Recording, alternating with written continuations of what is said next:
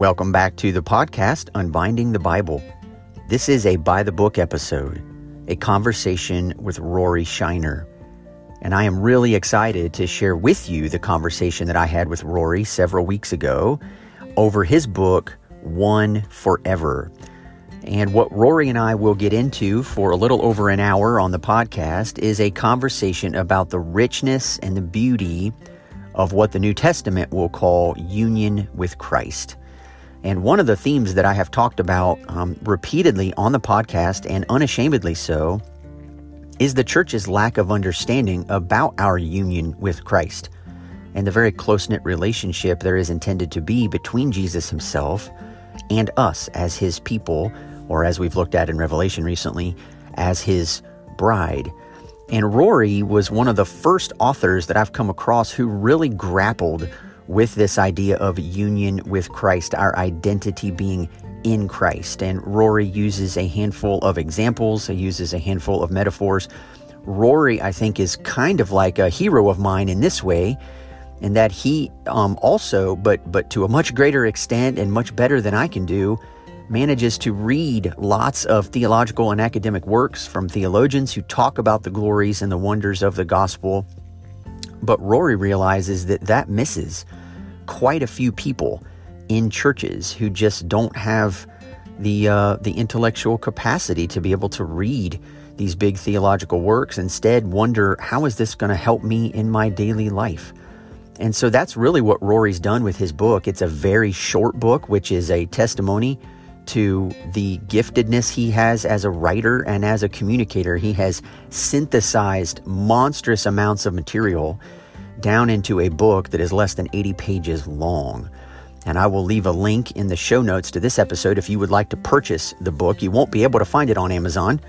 It's through Matthias Media, which has a location in its um, place of origin being in Australia, but there's an American American branch where you can have books shipped to you that way as well. And so, yes, Rory is from Australia, and I know you will appreciate the accent with which he speaks, but his graciousness, his compassion, his kindness, his real love for the church, and his love for the church to the to the extent that we would come to understand the riches, the beauty, the glory, the magnificence of who Jesus has actually made us to be in him. And so I'm thankful for the chance just to share this with you. I, I re listened to our conversation before creating this episode, and it was just an encouragement again, an uplifting, um, wonderful time to just listen to Rory share and have us interact back and forth about why this idea of our union with Christ is so important for the Christian life, for the Christian community, and for the church itself. And so I offer to you a conversation that I have with Rory Shiner over his book, One Forever.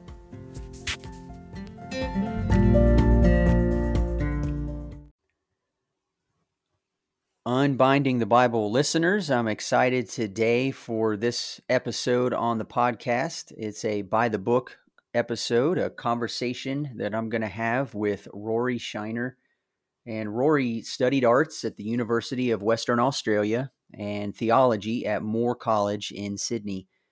His PhD is on the life and work of Donald Robinson. He is the senior pastor of Providence City Church in Perth, Australia, where he lives with his wife Susan and their four boys. And he has written books on union with Christ and on the relationship between Jesus' resurrection and our own. He's currently working on a book addressed to unbelievers based on the Apostles' Creed, as well as a book on food in the Bible. And I'm really thankful to have Rory on the show today. Rory, um, welcome to the podcast. Great to be here. Thanks for having me. Absolutely. And um, I've decided, I was sharing with Rory a little earlier that we've decided to just go ahead and, and talk about one of his books. It's a book that he wrote in 2012, and I cannot remember for the life of me exactly when I picked it up, but um, it's a very short book. It's simply called One Forever the transforming power of being in Christ. And so for this episode today, I really wanted to focus in on that one. Not that um, Rory's other books aren't great, because I've read his one on the resurrection and it's excellent as well. But I'm noticing a theme on the podcast and a theme in my own life and in some of the other interviews that I've been doing. And that is that identity in Christ keeps coming up as a very, very central theme. And Rory, um, just to let you know, of all the things I've studied and read over the years, I think your book was the first one that that Jesus used to really grip me in terms of understanding union with Christ. So thank you for writing this book. Oh, praise God. Yeah.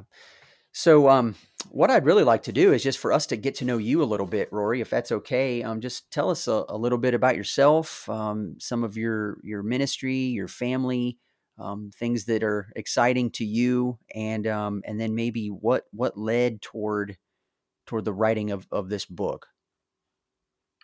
Great, yeah. So, um, uh, thank you. Great, great to be here. I am um, here in Perth, which is on the the west coast of Western Australia. Um, so if you know, uh, Sydney's on, we're sort of directly opposite Sydney, about uh, I think it's about three thousand kilometres um, to the uh, to, to, the west. So the kind of the California end of things, rather than the um, uh, the eastern end of things in the American, um, you know, in comparison with the American continent. Um, and it's a city. It's kind of a mid-sized city, one point eight million, I think we are here. Um, quite a secular situation and quite a secular sort of uh, city. And uh, we're here. I'm pastoring a church called Providence City Church, which, um, as the name suggests, is, is closer to the sort of city centre. And uh, we've um, planted a church um, to the east of us and uh, have some other um, planting um, hopes and prayers in, in the pipeline. And um, so we're a small network of, of churches planting other churches uh, here and trying to hold out the word of life in Perth. And married to Susan, as you mentioned, we've got four boys. So uh, uh, there's a 14 year old through to a nine year old, and so there's plenty of um, energy in the uh, in the home. Um, my background was in student ministry, so I, I was um, raised in a fantastic Christian family and was um, commandeered by the Lord for um, uh, for gospel ministry when I was at university, and really um, uh, profoundly impacted by by the gospel and uh, um, the work of Jesus on campus. So that was a very transformative experience. And um, so before and after college, I've been involved in student ministry and in chaplaincy um, work on on the campuses, and uh, then uh, sort of transitioned into local church ministry. And uh, now this church plant. So I've been at, at our church here uh, for, for seven years, and um, so just this year, in fact, thinking about the next seven years, that's the term that we're put up for, and uh, uh, thinking about what the Lord's calling us to um, for this next phase. Um, the, the, book of uh, Union with Christ that actually came about with um, I was giving talks at a student conference, so that was my background, and I was um, I was down to be speaking at a student conference, and we were talking with the organisers and throwing around um, different ideas. We talked about doing the doctrine of the church, we talked about doing resurrection and so on we kept coming back to union with Christ because I didn't know the answer to the question, what difference does it make? Um, so I've got a bad habit of teaching or writing on things that I don't know the answer to as a um, uh, as a way of um, trying to come to grips with something.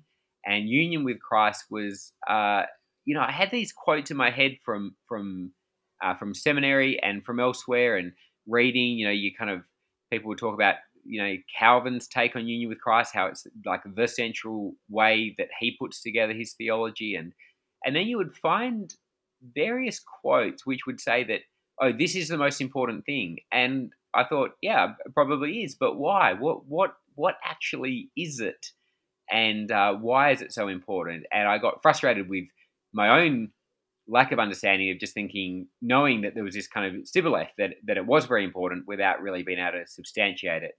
And uh, that led to giving a series of talks, and then out of those talks, um, writing the book that we're uh, here discussing. Oh wow! So you this was sort of brought to you, and you realized that you you couldn't really answer some of those questions. So this was sort of an exploratory um, project for you. Is that is that what I understand you to say?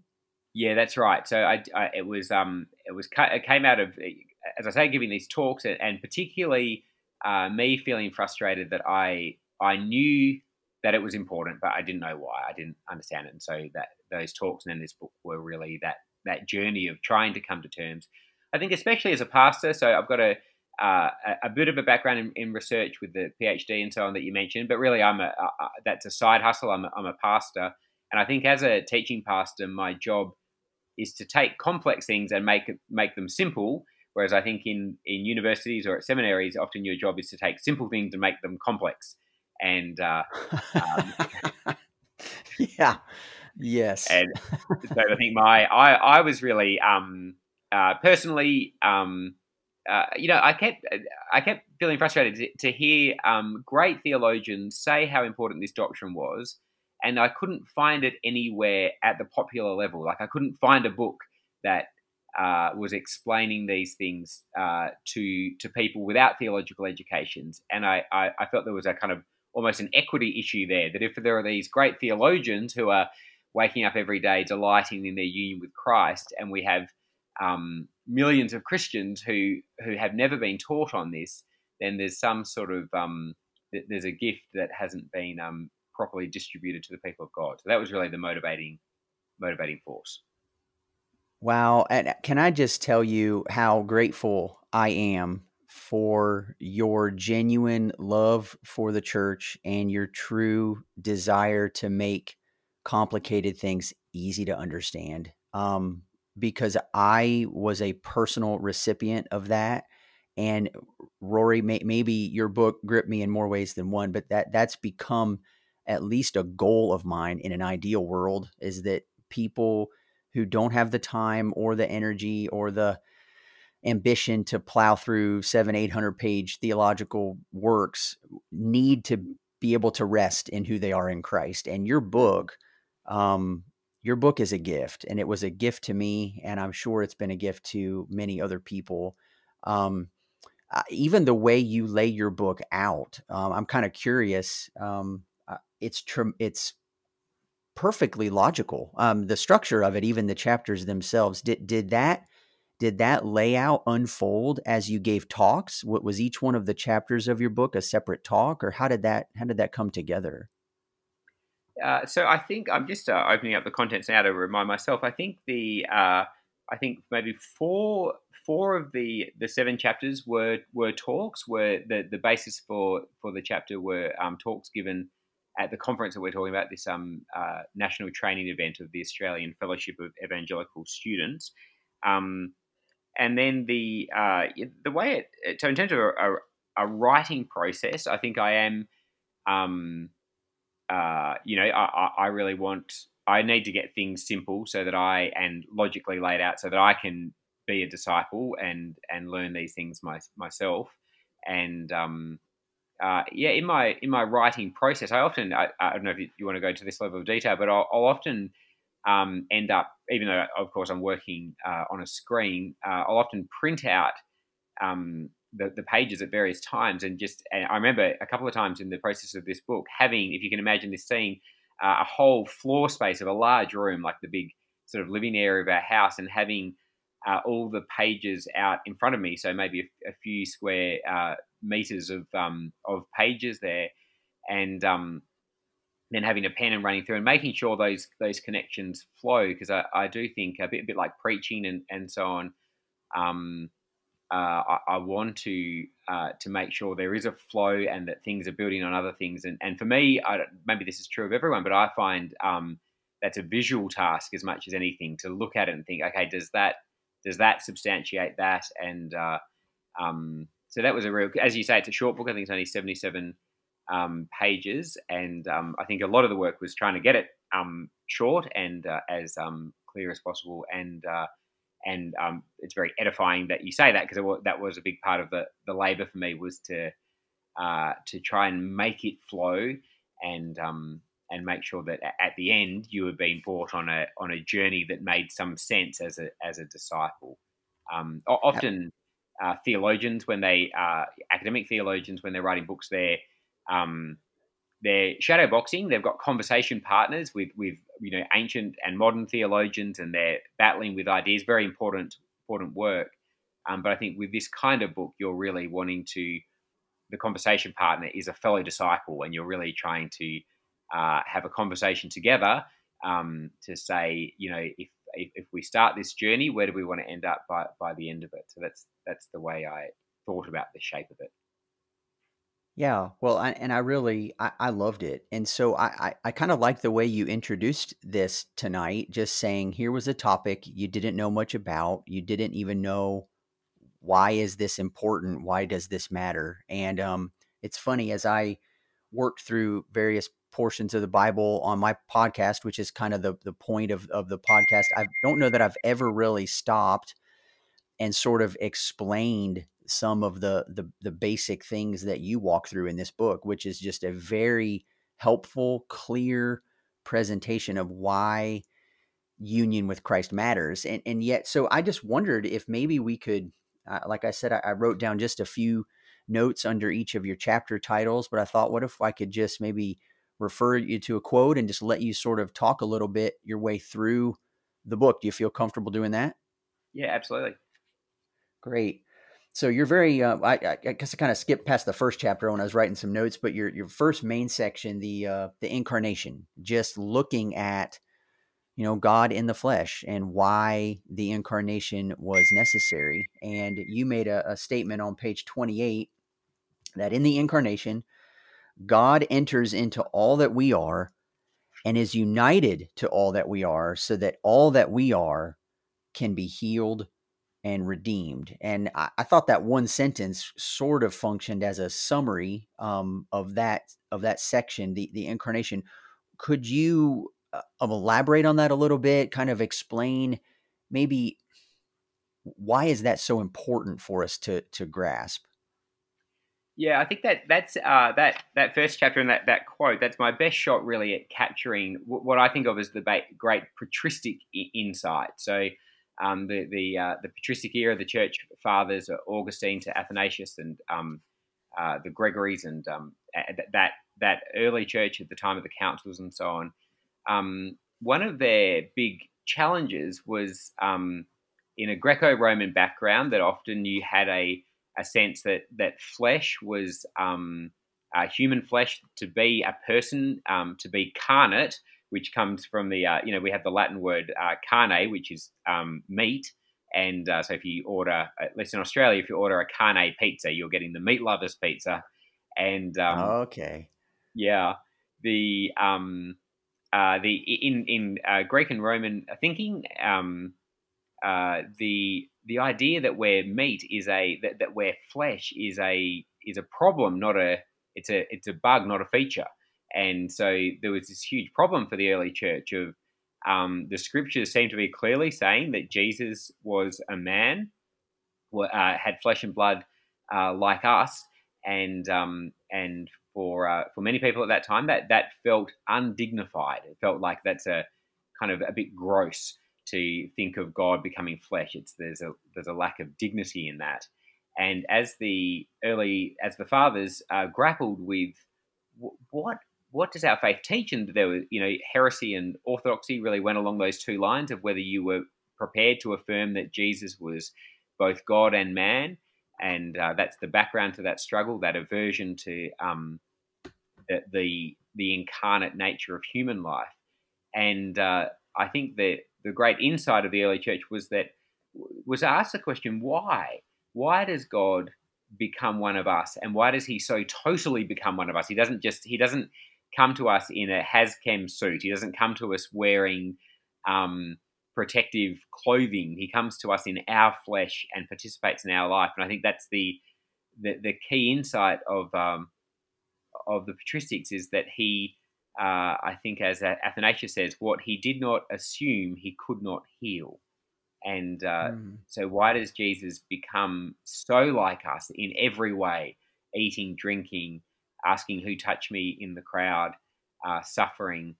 It's because um, all of us, God is on a mission um, to save us in our entirety, the, the whole me, um, which is something you see in baptism. So I'm not uh, wanting to open a kind of uh, mode of baptism debate, but in the in the tradition of fully immersing a person, putting someone entirely under the water, part of the symbolism is that it's all of you that goes there. You're not subcontracting out, you know, here's my violin teacher that teaches me violin, and here's Jesus that teach, teaches me ethics, and here's, um, you know, here's the guy that teaches me me maths. That you give your entire self over to Jesus, and uh, God in the incarnation gives all that is Him uh, to be united with all that is us, because it's it's the whole of us uh, that He's uh, in the business of saving.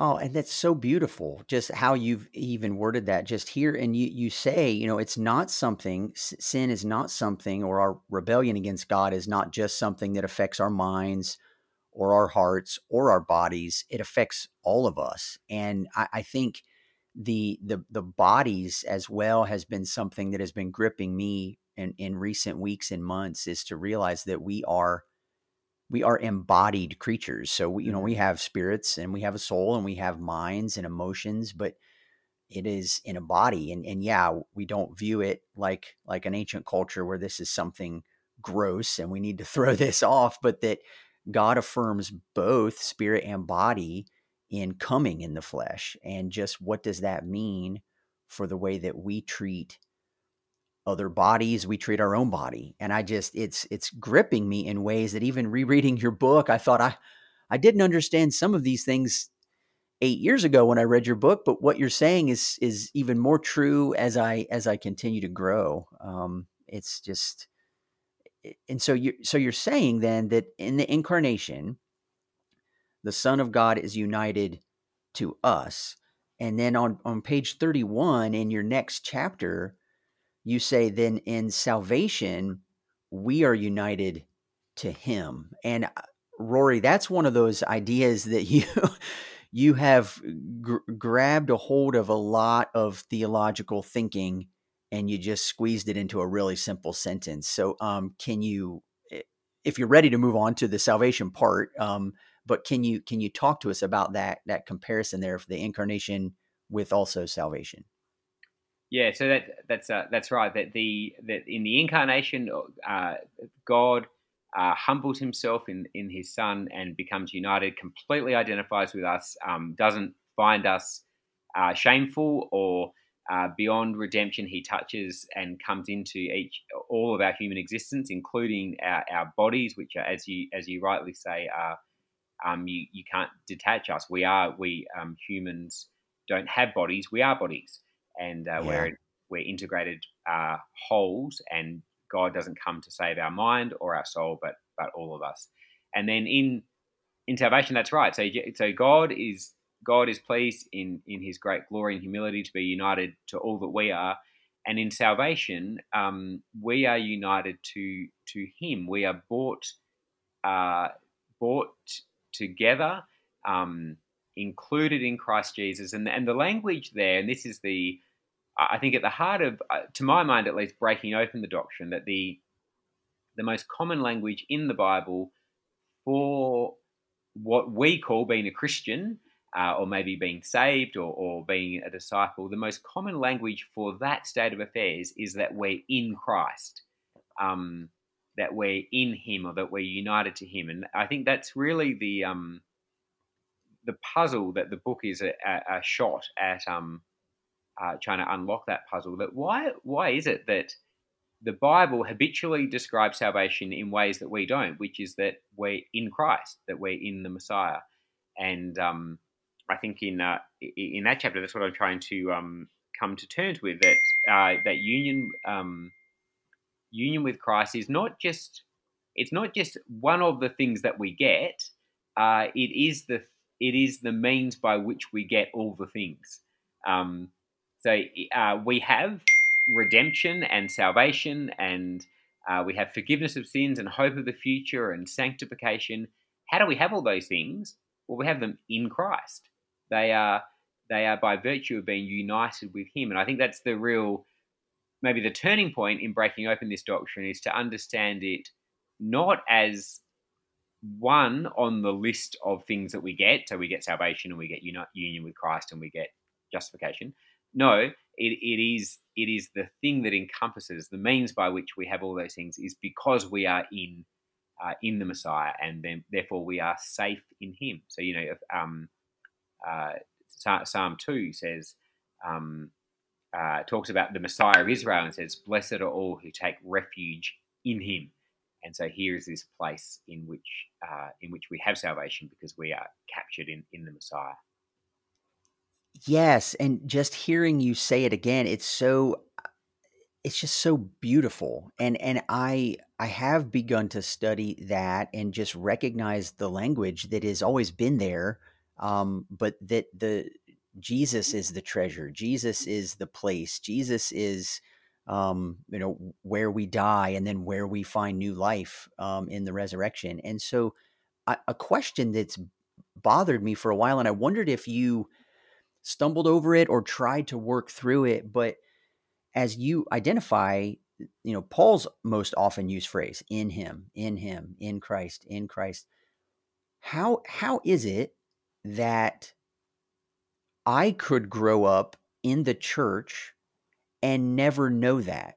And you found yourself, I'm not even sure how old you were when you were getting ready to do these lectures, but that you were like, I don't really think I understand that. So I mean, how how do you do you understand that happening in the church? And of course, we're talking about the church at least as it is expressed in two separate continents, but it sounds like our experience was somewhat similar. Mm. Um, what what do you have any kind of insight? And I know this might just be a guess unless you have really studied this, but how have we missed this?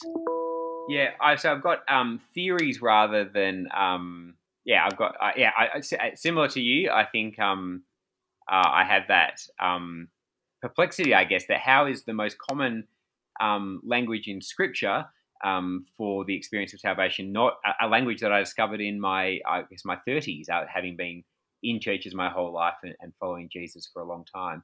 Um, I think there are a few forces at play. I think one is the the question that we opened with. I think that um, for whatever reasons, this this doctrine of union with Christ has tended to be in the purview of theologians and in academic theology and uh, often recognized there, but um, has not, for, for whatever reason, uh, been often written on in uh, in popular devotional and discipleship material. So I feel like there's been a some sort of bottleneck in the academy where these things have been uh, known and enjoyed, but then not uh, made available to the people of God in in language they can understand.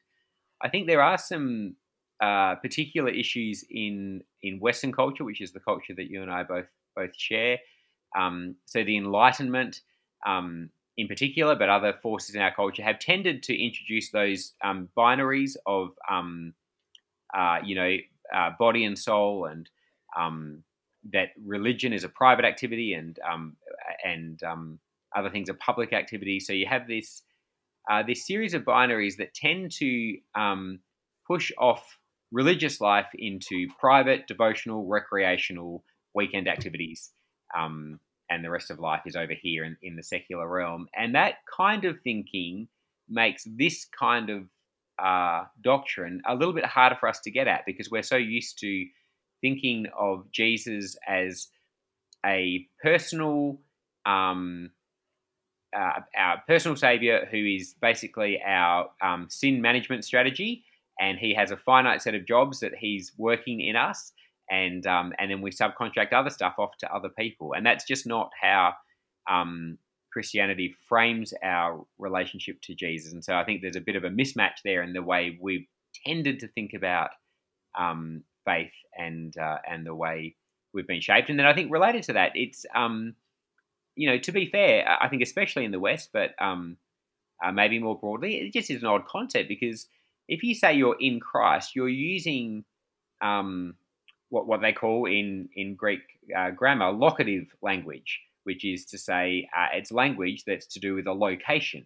So in, over, above, under, through, they're all telling you where an object is, and um, that's a bit odd because uh, where am I? The Bible the, the Bible is saying I am somewhere. I'm in Christ. And you think, how is that? Because I'm not obviously not physically in Christ. And in in one sense, Christ is not a location in the way that Perth or, or Seattle uh, or Birmingham are locations.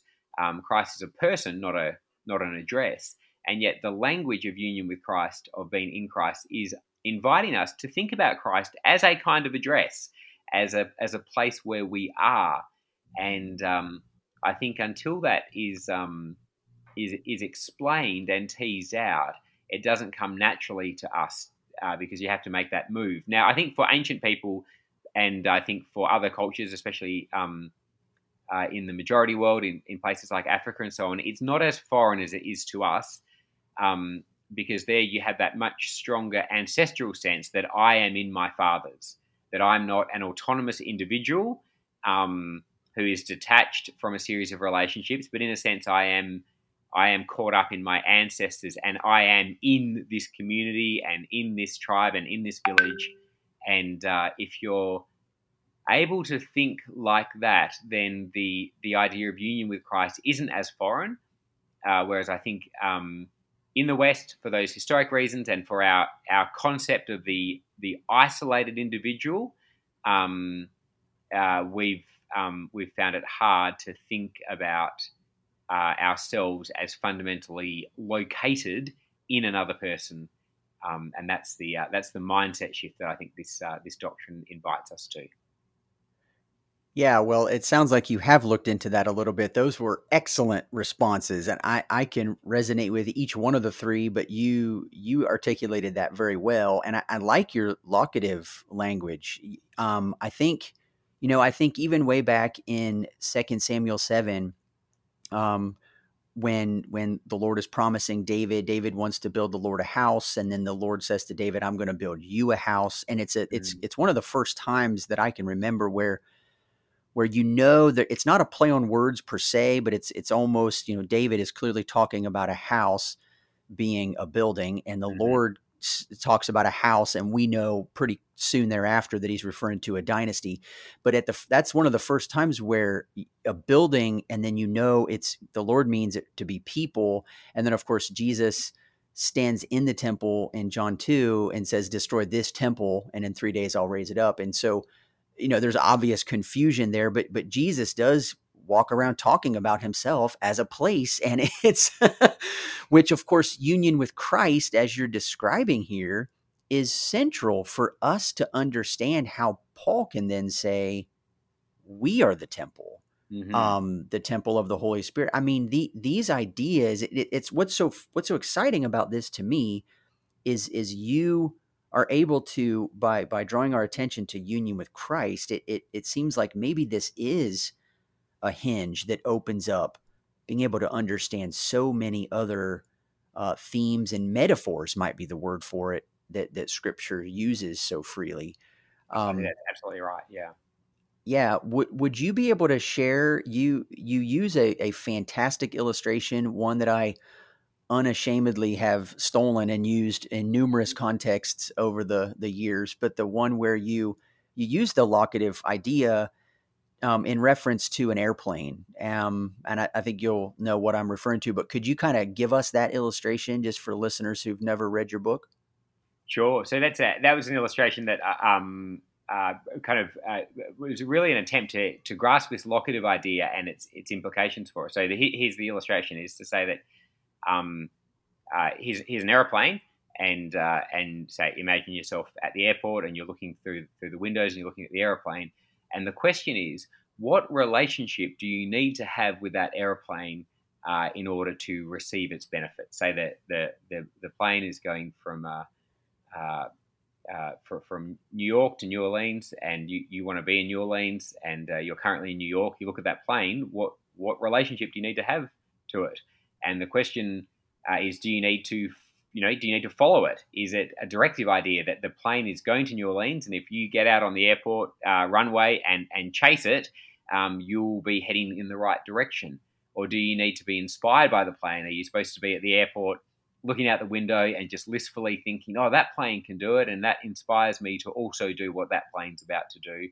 Uh, do you need to be under the plane, you know, submitting to the authority of the plane? Do you need to uh, you know, have the plane in your heart? And uh, of course, the answer is no to all of those things. The fundamental relationship you need with that plane, which is going to the destination that you want to go to, is that you need to be in the plane.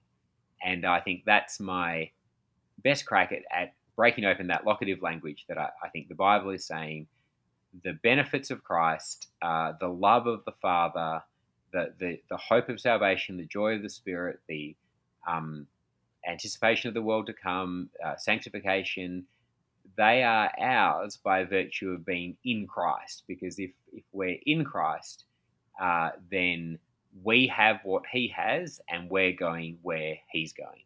And so, you know, the answer to the question, are you going to get to Louisiana, is well, are you in the plane? If you're not, if you're not in the plane, who, who knows? Probably not. But if you're in the plane, then the answer is that you will end up where that plane is going.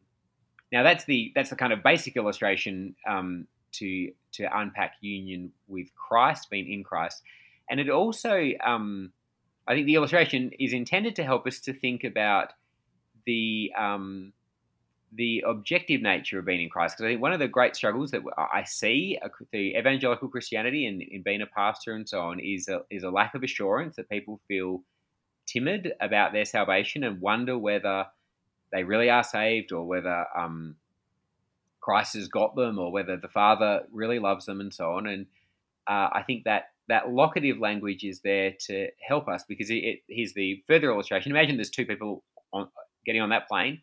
Um, one is, uh, say, a, a, a, businesswoman who who does that flight every week because there's a there's a board meeting or a committee, and, and she's just going back and forth. Uh, back when the planes used to fly, we're doing this during Corona, so um, uh, if you can remember when the planes were up there, uh, the you know, and so she she gets in with huge confidence. She just uh, you know reads the paper, goes to the um the pre-flight club, has a cup of coffee, gets on the plane hugely confident about the plane's ability to deliver her to that destination.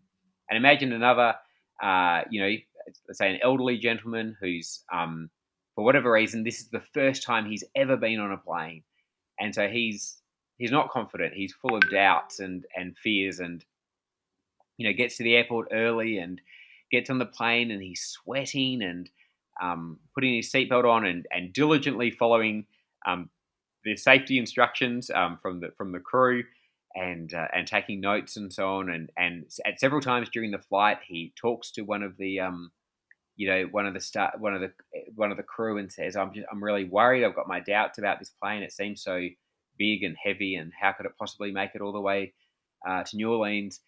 And uh, you know, and so there you've got a picture of, if I can put it this way, of faith and doubt. The the woman's full of faith; she's very confident about the plane. The man's full of doubts; he's um, very worried about the plane's ability to do what it says it can do. And so, if you ask the first question, which of those two people has more faith? it, it is it's the woman. She, she she has huge confidence in that plane's ability to deliver, and the man is full of doubt. And then you ask the second question which of those two will make it to their destination. And suddenly the levels of faith and doubt are almost completely irrelevant because they, the, the question of whether they will make it is nothing to do with how confident they are and everything to do with where they have placed their confidence. So if the if the plane is going to get there, they're going to get there, and they're both going to get there. And that's um, that's my pastoral shot at, at trying to help myself and um, and our people to understand the that that fundamental truth. I think that our that salvation is not to do with how much faith we have, but in whom we place our faith. That we are, if we are in Christ, then there's an objectivity to um, uh, to our hope of salvation because we the question is not um, uh, am I trying hard enough? Am I running fast enough? But but where am I? And if I'm, uh, you know, it, Jesus, the the Father loves the Son, and uh, the the answer to the question, does God love me? Is He loves me as much as He loves Jesus, because I am in yeah. Him, and His um, the father's affection for me is total, not based on my performance today, but based on the fact that I'm in the one that he loves. And I, I, I um, I guess my, my hope and prayer is that I think the more that we can grasp that, um, the more joy we experience, and I think uh, the more the more faithfulness, the the better lives that we will, the more pleasing lives we will live because um, we're not constantly checking our shoulders over our shoulders to make sure we're performing at the uh, at the rate that God will uh, love us because we are loved in in His Son. Yeah, that's it's it's just so great um, because that that's that's I think it's an excellent illustration, by the way, and and I've often looked at it, you know, and, and maybe I picked this up from you, um, but it's just you know where Jesus is, we are. So I think mm-hmm. this is Paul's idea in Romans six. So when Jesus died, if I'm in Him and Jesus was nailed to the cross, then that is where my life went, and you know he he literally calls us to to die. And I think that just means all of those places where we might otherwise seek an identity for ourselves. Um, Jesus seems to be saying the identity that you will be most complete in is the identity as one deeply loved by me and by my Father. And mm-hmm. to, to place us in that place by grace is to also invite us and, and maybe that's it too is, is to challenge us to relinquish all other all other identities and and i, I guess I, I loved getting to your chapter four i'm going to go ahead and then i'm going to back up a minute but your chapter four was was focusing in on justification and and i think in my upbringing justification was the one that was front and center. Um, it was at the top, and um, and, and and I'm not to say that it that is not important, but I, I don't. I think it's much easier to understand justification when you understand um, union with Christ, at least as far as I grasp it. But you you do point out that you know whenever we look for justification, significance, and security in things other than in Christ, those things will eat us up Mm-hmm. And I, I think that's it's it's both a, a free offer, you know, that salvation is free, but it it will cost us everything. And the cost us everything part that I think Jesus is calling us to is to say there are quite a few other identities and things that you're looking for for significance. You're going to have to let those things go. and and they hurt initially, but if he really does love us that deeply, then it is really a huge invitation to have him search us and know us yeah. and strip us away from all of those things that um that maybe to follow your illustration all those things that make us sweat when we're on the plane I'm like we don't have to sweat when we're on the plane we yeah. can sit back with a coffee and read a magazine or close our eyes if we want and just enjoy um the blessings mm. but um you, you had said eh, um, in your chapter 3 then on salvation you said Paul's favorite idea is in him, but there are a lot of other metaphors that the New Testament uses. Um, you mentioned um, some of them almost sound like we are stuck to Jesus in some way. Um, you you brought up conversation about the sacraments, about um, agricultural or sexual or biological images. I mean, do you do you understand some of these in the same way um, in terms of metaphors and and our trouble sometimes as westerners to to be able to track with these kinds of metaphors like how, how would you help us try to understand those yeah i think that i think they i think they they're very helpful to us as westerners because i think that that dominant language of in the, the locative idea of being in christ because we for those reasons that you and i were just uh, discussing they they are um, uh, difficult concepts for for modern westerners to to grasp.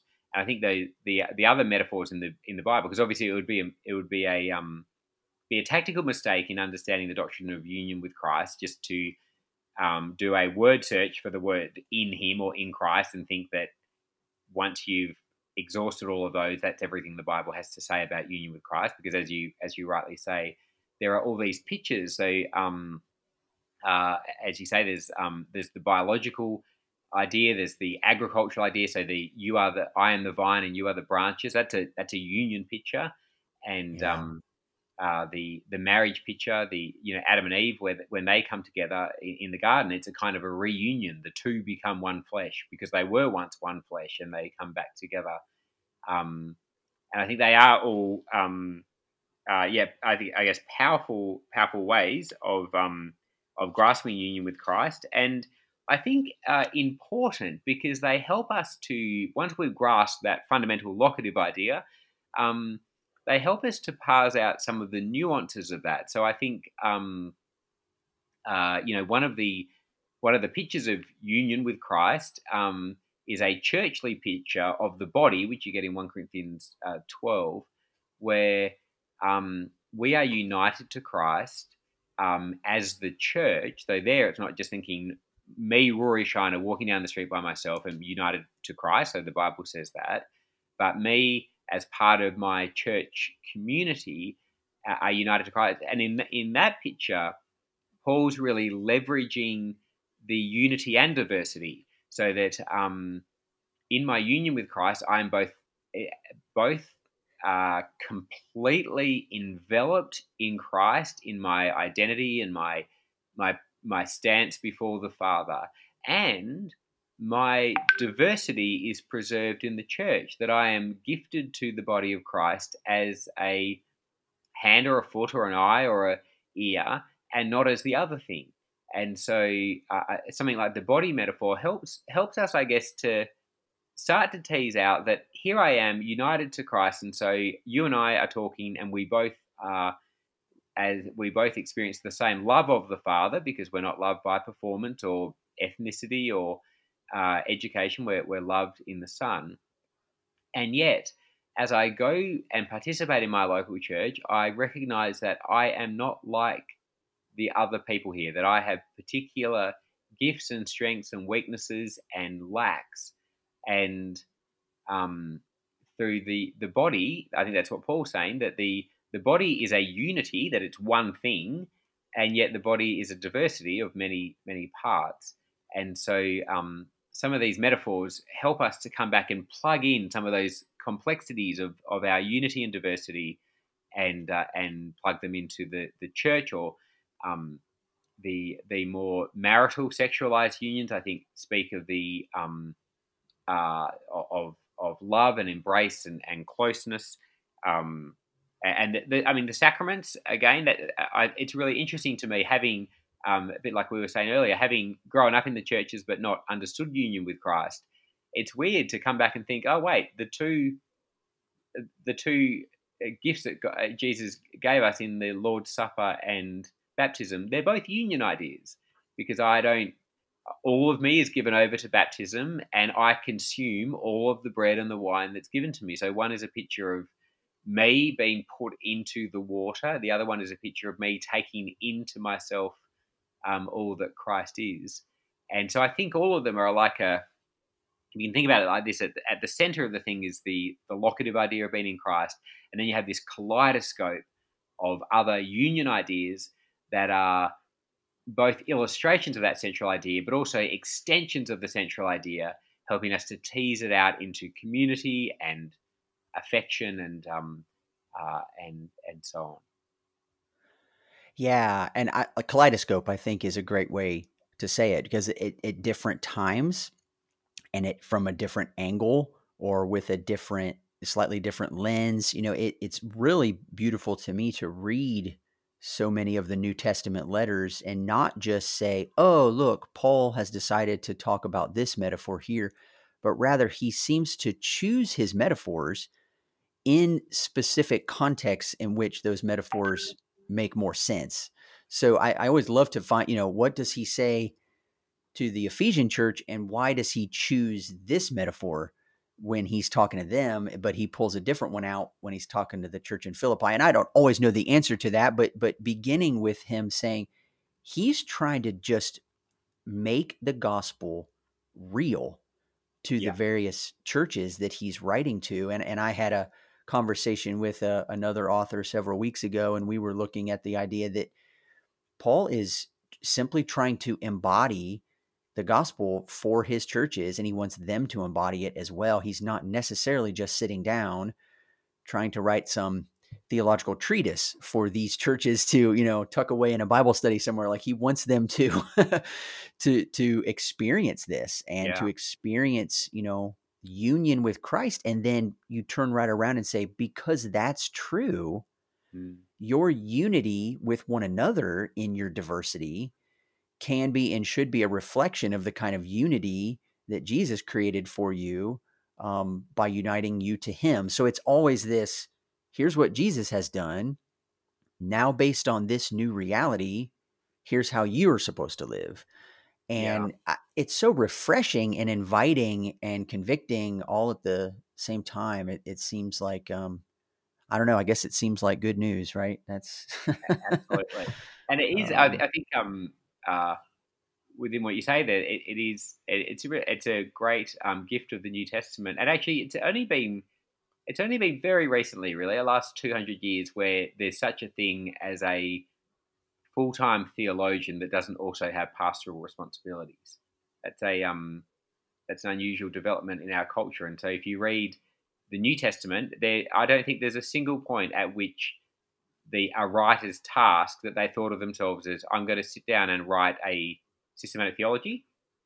They were absolutely thinking, I've got to solve some problems in Corinth. There are people um, sleeping with prostitutes and um, causing divisions, and you know these are all live pastoral issues. And and as you say, I think the best the best way we don't always know the answer, but the best way to account for the diversity even within Paul's writing is that is that he's a pastor and he's and there are different situations. And you know, right there, you know, you read Augustine. I was just reading Augustine the other day, and um, he wouldn't pass a theology exam because he's constantly praying. and he's constantly, you know, the, all of the confessions are they're not, you know, in this thing I seek to set out, you know, philosophy. He's that it's literally a prayer to God, and the, in the last two hundred years, we've come to think of that. Well, that lacks objectivity, and um, that's just not how theology has been done for most of history. So I wonder if that maybe is part of the clue to where um, this understanding of union has been, and other things, has been um, slightly withheld from the people of God. That we have, um, and I'm certainly not saying that that that ought not to be the case. I'm a great beneficiary of seminaries and of theologians, but it is a it's an occupational hazard of the way we've arranged things that um, that prayer in a theology essay looks odd. That subjectivity, that saying I'm invested in this, we, we that, that, that there's an I here who's doing this thinking and writing this essay that, that is invested in in the God that I'm trying to speak about. It's just a it's a um, odd moment in history that we've configured things that way. Yeah. Well, then that that goes then more to why I'm very thankful for you, who can both um, remain in the church and see people day in day out who aren't asking the big highfalutin theological concepts um, but yet you you know even in your book like you said it's only 70 80 pages but you you were definitely interacting with some pretty monstrous thinkers of of the last 500 years and just with little footnotes at the bottom and no one else might even know that you're reading you know N.T. Wright's The Resurrection of the Son of God, and, and but you're just bringing it down for everyone else. So it's it's you're you're a gift there in multiple ways because there is tremendous value in what they've been able to see in the academy, but it it it does often sadden me that that seems out of reach um, for some. And and I, I've appreciated how you'll even say something like you know one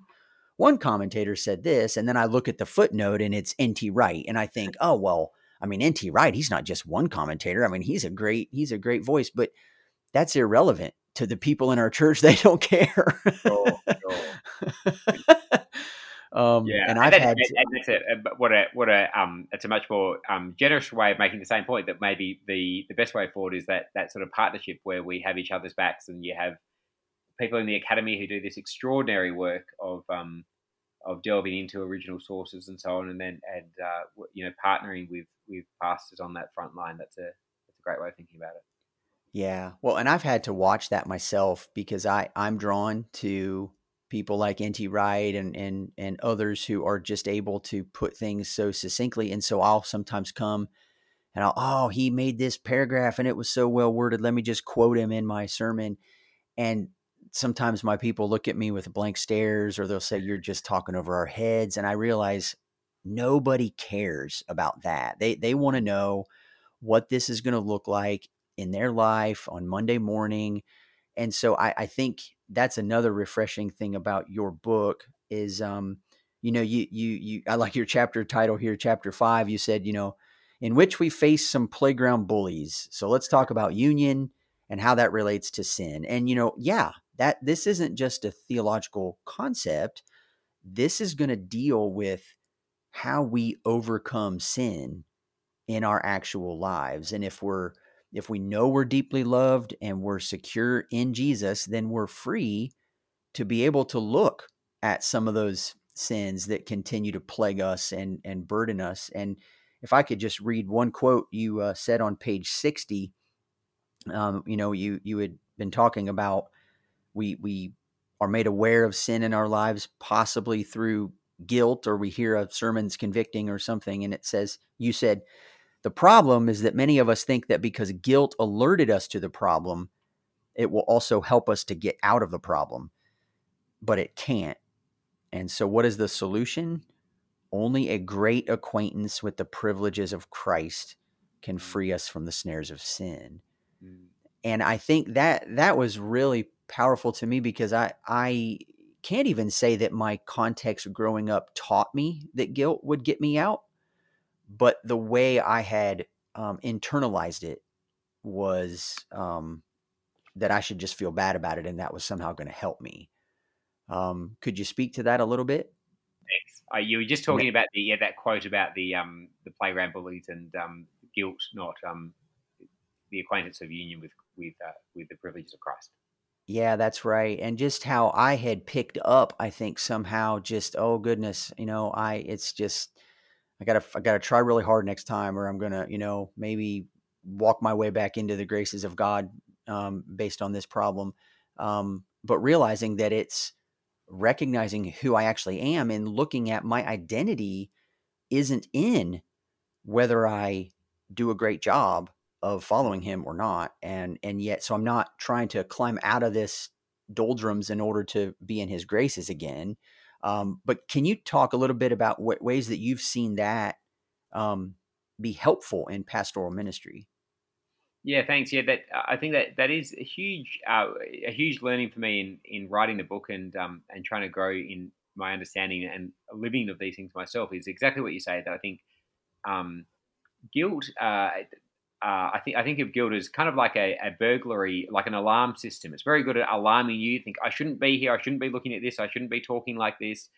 Um, and the problem is because we we know that guilt has a, got a very um, effective role in alarming us. We think, oh well, we're going to guilt. Guilt can do more than that. It can actually train me in godliness and so on. And I think that's not right. That um, we can be thankful for guilt as an alarm system, but it's a pretty um, in this fallen world, it's a bit of a wonky alarm system. So sometimes guilt, sometimes that alarm system goes off when it ought not to. That is just it's it's a false alarm. There's no problem here, and yet we feel uh, we have overly tender consciences. Or sometimes it doesn't go off when it ought to. That uh, I've seen people in pastoral ministry trash their marriages and be absolutely sure that they their conscience is clear because this new person came along and it was just clear to them that in their heart that's the person they were supposed to be with. And so at that point, guilt turned out to be completely useless because it just wasn't presenting. Um, and uh, and I think uh, that union with that that the the mechanism by which we grow up and out of sin um, has to do with with knowing who we are in Jesus and living that out, which sounds simple, but I think it does make a material difference because if you are someone who, um, if you're approaching sin in your life, so let's say, um, say you're struggling with with gossip, that just a a besetting sin in your life is that you make yourself feel better by talking about other people badly. That's a, a common strategy. Uh, I've deployed it myself where I think uh, I'm not happy about how things are going, so I just talk about people who are doing worse than me, and then I'll feel better. Terrible thing to do um, and sinful. Now, if you are convicted of that and you think, I shouldn't be doing this, um, say guilt does its proper work of being the alarm, alerting you to a problem, then you've got two choices. Either you think, you hear the voice, which I think is, is ultimately the, a, a satanic voice, the voice that says, Yeah, but Rory, that's, that's who you are. Because, Rory, just remember that you're in Jesus, you're kind of faking it until you make it. You're just a, you're really a, you're, you're a dirty sinner that's um, uh, that has no right to be uh, in the love of the Father. And now that you've gossiped again, you're just revealing your true cards. That that's you're actually just a dirty, a dirty, sinful gossiper who is um, snuck into a temple that he's got no right to be in, and it's now time to get out and go back to where you belong.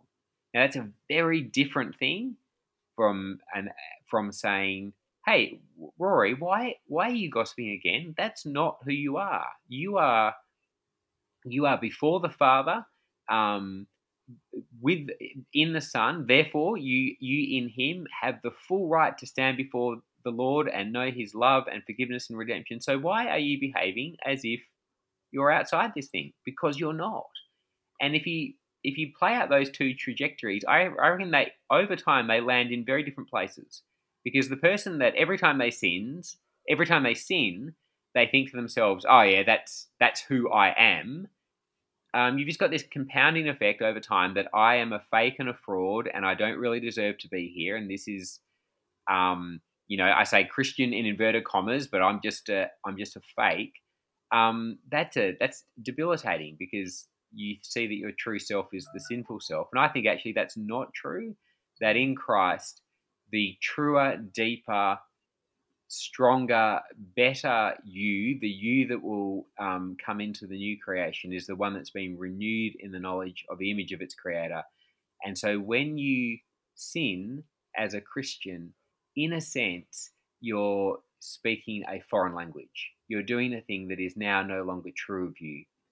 Uh, whereas when you live in righteousness and holiness, you are not faking it till you making it till you make it. You're you're living out the truer, deeper you that God is calling you to be. And I think, um, you know, I, I, worry that that sounds a bit, um, uh, you know, airy fairy or, or insubstantial. But I think I think if you've struggled with sin, it does make a real difference to think. Um, here's a thing that I want to put away of of lust or gossip or slander or um, aggression, and to see that as I want to get rid of it because it's not me anymore is a very different thing thing of saying, oh, I shouldn't do that, but in actual fact, that's who I am. Yeah, that's right. And and it doesn't sound airy fairy or however you put it. I, I know even uh, C.S. Lewis talks about something similar toward the end of Mere Christianity. Um, I think it's in a chapter in book four called "Let's Pretend," and he he kind of talks about a little boy playing with his figurines and how he he just imagines that this is you know the real war that he's in with these little figures, and and he talks about how as Christians we try on this identity of of Christ and being accepted before him. And after a while, we begin to act into that, what we imagine ourselves to be. And I mean, I think that's his fun, playful way of getting at this idea that you're talking about, at least as I read him. Uh, that's um, brilliant. And, I, and I, love that. I know that passage well, and I love it. I think that's exactly right. That we're, uh, which actually helps with another another challenge that our common culture faces is the the kind of cult of authenticity, where you can't possibly do anything unless you're completely um, you know in it uh, in yourself. Whereas actually, I think uh, part of union with Christ is that uh, okay, yesterday I prayed when I woke up and it felt great, and today I prayed and it felt like I was talking to the ceiling, and um, that's okay. That, that we're not we're not saved by our feelings or our ability to generate a sense of authenticity. It does give you that thing to say, well, listen, I'm going to go to church today, um, not because I want to, but because it's Sunday and I'm a Christian and I want to be with the people of God. That and uh, I think it gives you a bigger range of um of being able to think, well, I'm going to do this because this is who I am. Which is, you know, like say you're a, I've taken up running recently, and um, I do like running, or maybe a better way to say it, I do like having run. uh, uh, many times, many times during the week where I wake up uh, and it's time for a run, and the only reason I go, honestly, is because I promised myself earlier that that's when I'd go. Um, but I never regret it afterwards. And um, I think there, there are parts of Christian discipleship there where we, um, that, that brilliant chapter from Lewis is, is exactly right that we can um, begin to act out that identity because it's real and a bit like learning a new golf swing or a new um, uh, running technique, you, you have to rinse and repeat, rinse and repeat, rinse and repeat. Uh, not because you're earning that place, but because you have that place and you're working it out. That's right. Yeah, and it's it's you know when he calls us a new creation, you know we we have to learn a whole new way of being. So and and I feel like we we I mean this this is sort of coming to me now, but I almost wonder if if deep down in us we kind of think, okay, sure, we've been rescued from the kingdom of darkness and brought into the kingdom of God's dear son, but we're sort of like working our way there. Like we're kind of trying to get rid of it, but it's like no, he's he's fully immersed you into something new. You're going to need to learn how to and I think this is the abiding language. You know, you, you need to learn to obey, you need to learn to abide in my teaching. Mm-hmm. Then you are really my disciples. Then you will know the truth, and the truth will set you free. And I, I think I, I remember growing up thinking, oh, I just need to know the truth, and the truth will set me free. But that's that's kind of reducing me as a person to something that's just a mind that I think about. And I think Jesus actually says, no, when you abide in my teaching, you you actually rest in it and trust it and and act on it in the moment when you're tempted to step outside like you're saying oh i'm just a terrible person i can't do it no in that moment you rest in the truth and when you abide in that he says then you will know the truth and the truth will set you free so it's this strange you know experience meets belief kind of intertwined it feels like at times um yeah. And so, yeah, that I, I you know, because kind of as we as we sort of coming to the end, I just I'm thinking, you know, listening to you talk about this is who you are and living out of this identity, and I I would think, what a beautiful reality that would be if um if all of the people of God together in a church were able to see each other through that same lens. mm-hmm.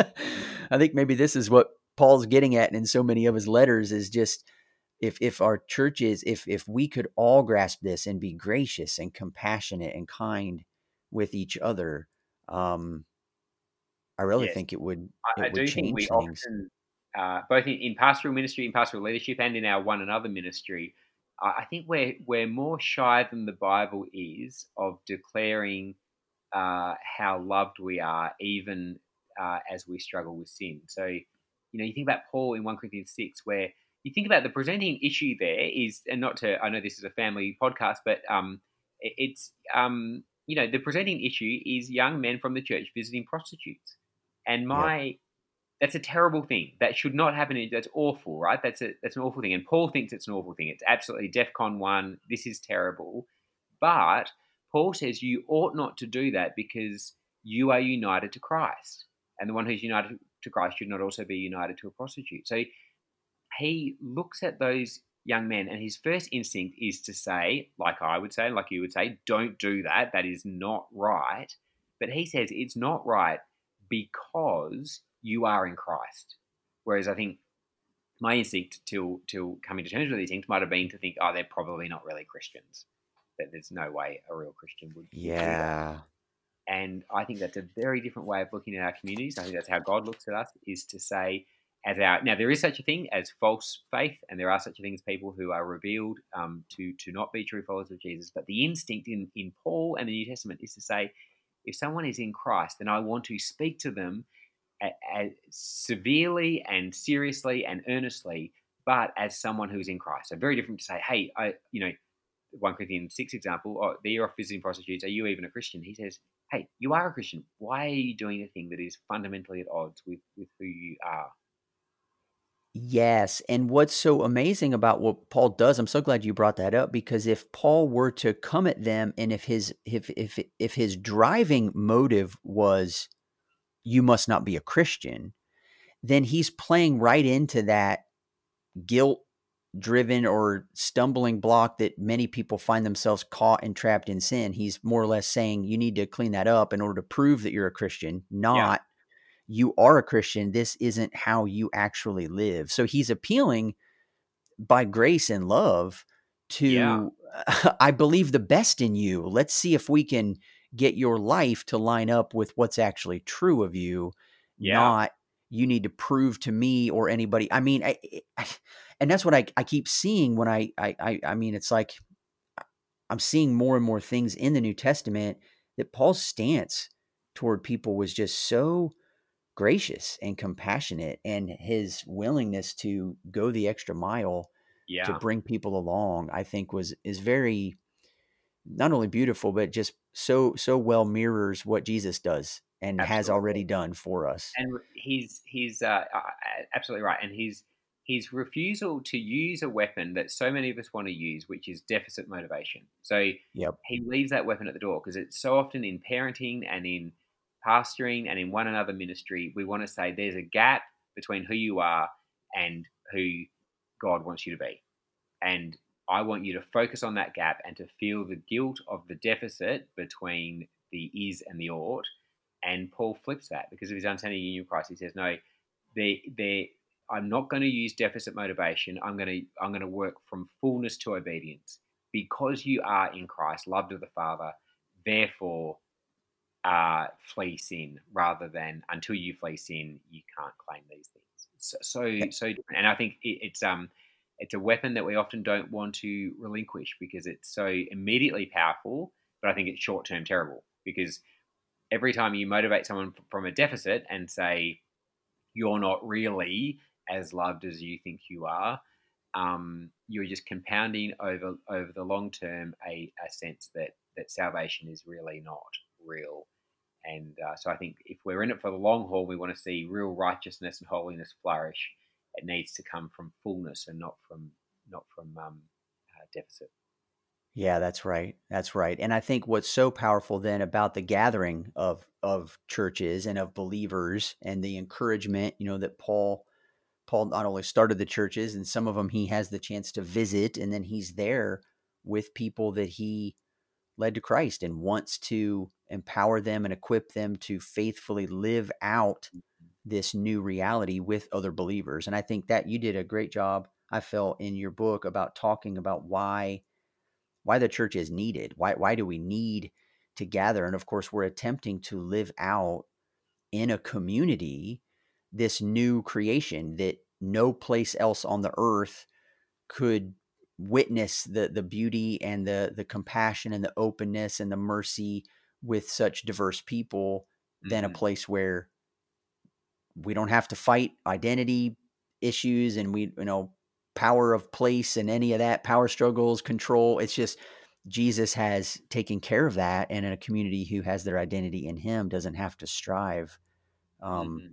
to to prove anything to anyone and i, I really feel like um, you know our our culture here in america is enduring a lot of of unrest and instability, and um, there's a lot of fear, a lot of anger driving things in our culture right now.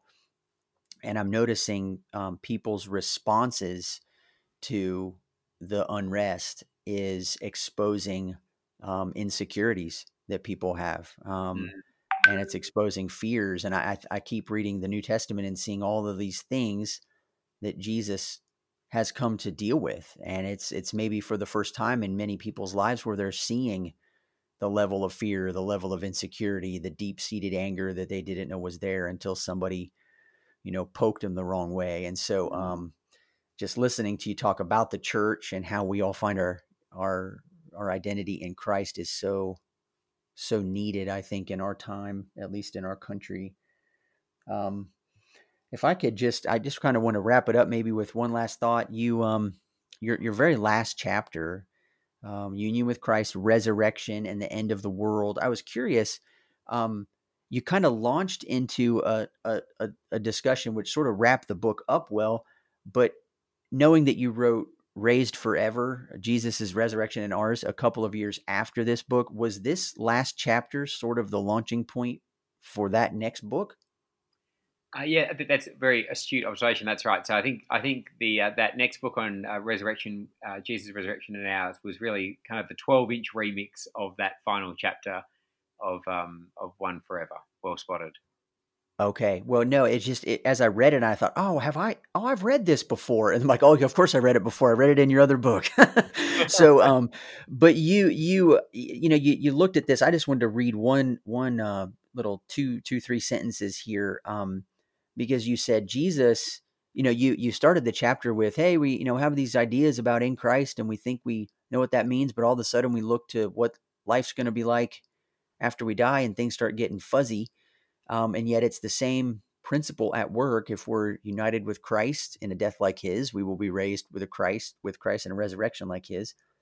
But um, you said that Jesus is the last Adam, the new man, the best of the crop to come. And you were tying in, I think, with some of Paul's language about sowing seeds and it coming to life.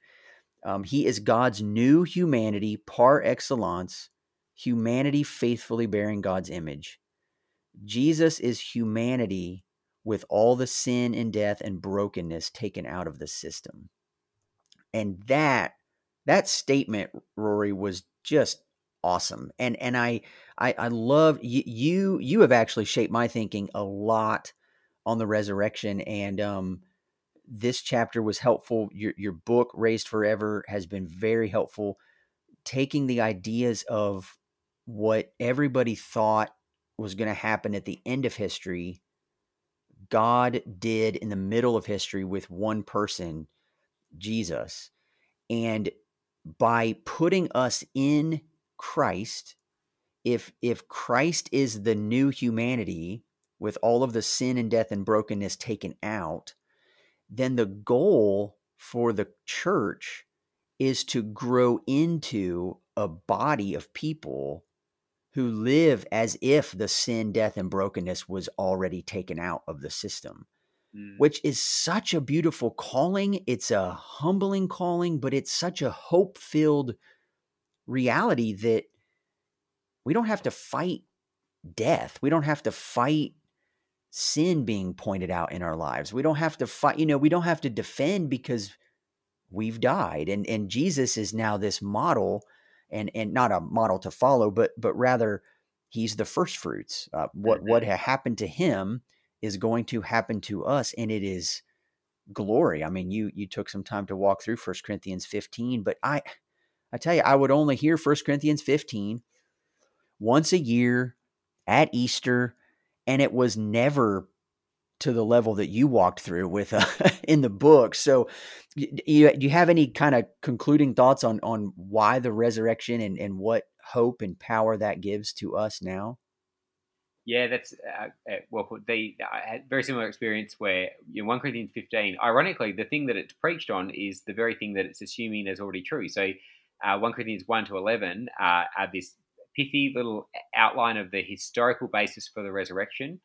Um, and we often hear it preached as if that was a thing that wasn't agreed upon, and yet to the the people to whom that book is written, they already agree on that. They absolutely have staked their lives on the resurrection of Jesus. The thing that they do not believe is that in him we will also be raised to have a resurrection like him. So Paul's argument with them is not, hey, here's proof for the resurrection of Jesus. It's, hey guys, given that you believe in the resurrection of Jesus, why do you have this ridiculous idea that um, our future is fundamentally different from that of Christ eh, because uh, the, the, teaching there is that that as you say that Paul's picture is that Christ is the first fruit of the coming harvest. So if you look at a tree and it's you know the first orange comes in the season, the rest of the tree is going to be oranges.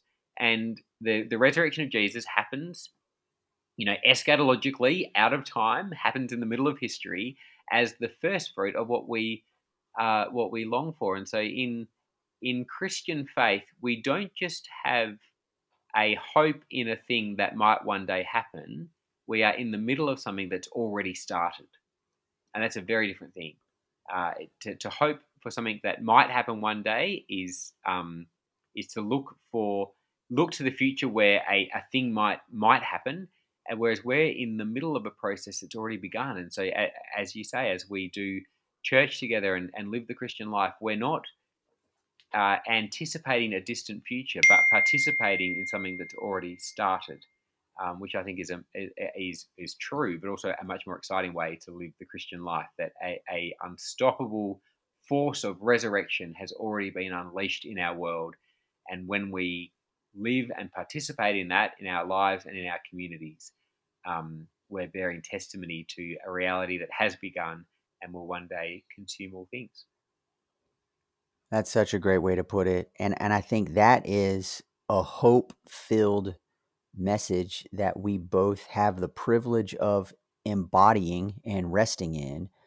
And then we have th- um, through our witness and through our trust in that promise share something with the rest of the world. I mean, the world, anytime people are in upheaval or um, hurt or pain, it's ultimately because we, at the root, fear losing something that we believe brings us life. And in mm-hmm. the resurrection, we see that not even death can prevent God from from bringing things back to life. So it, it's just this invitation, as I understand it, to be as totally open and as free for Him to put to death as whatever He wants in us, because He's going to bring it all back, and it's going to be better in the resurrection than it than it was prior.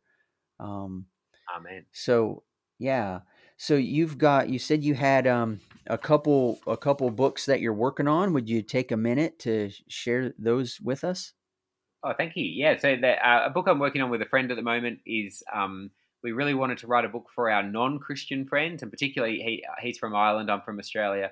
Uh, particularly, and most of our non-Christian friends are, are very secular uh, people, and uh, we wanted to uh, write write a book that was our best shot at commending the Christian faith to secular people. And so we're doing that through the Apostles' Creed, um, maybe counterintuitively, um, taking that ancient creed and um, trying to expound it um, to invite our you know our neighbours in to um, to the Christian uh, faith. And we we're approaching that in um, uh, it has got some apologetics in it, so there's a little bit of you know defense of this here and that there and answering some objections and so on. But we really see it more as an invitation to say Christianity is a worldview. It's a it's a complete account of all of reality, and we think the best way to commend that to our non Christian friends is to invite them in to say, "Hey, come, come, step in and look around." And I think the the Apostles' Creed is great for that because it talks about things that evangelistic books often don't talk about, like the um,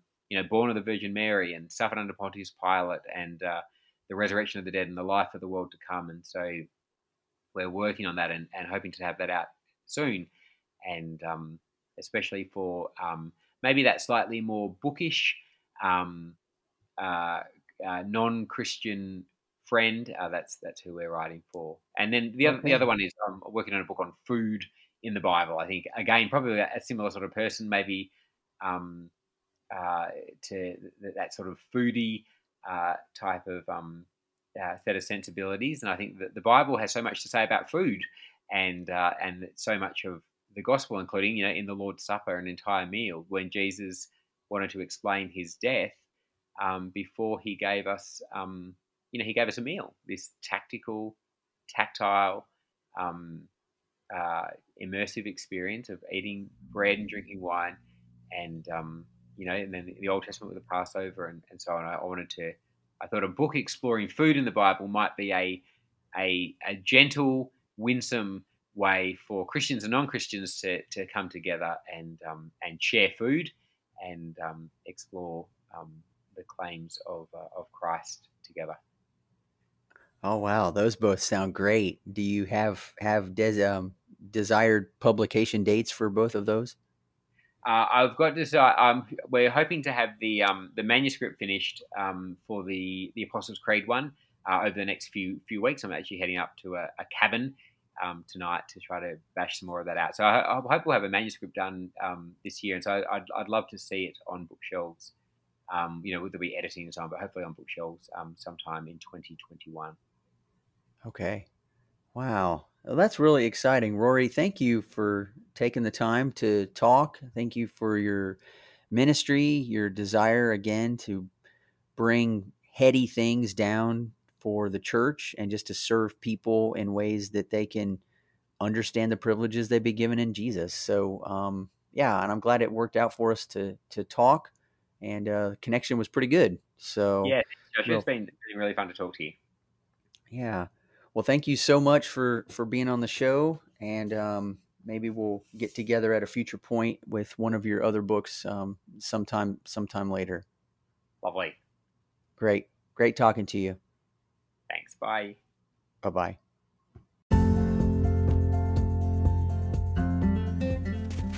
Well, that wraps up yet another By the Book episode. Again, I'm super thankful to Rory for taking the time to talk with me, and I hope that you were able to receive even a fraction of the value of that conversation.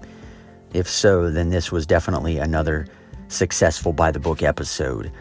I did want to let you know, listeners, that in the next several weeks, I'm having multiple conversations with other authors, some that I am really excited about, and I won't share names yet just to make sure that those things actually happen and that their schedules continue to allow for us to connect. But um, the, the direction things are headed, you're in for some real treats in the in the months to come on on these by the book episodes. So, thank you for continuing to tune in. Thank you for your questions, your comments, your thoughts, your interactions. Thank you again for anyone who has left me a rating or a review or both on whatever podcast app you choose to listen to these on. Thank you for those who've reached out to me via email, unbinding the Bible at gmail.com. You can give me questions, comments, thoughts, pushback, um, books that you have been impacted by that you think I ought to read as well, and we can have some conversations there. So thanks so much for tuning in. Talk to you next week.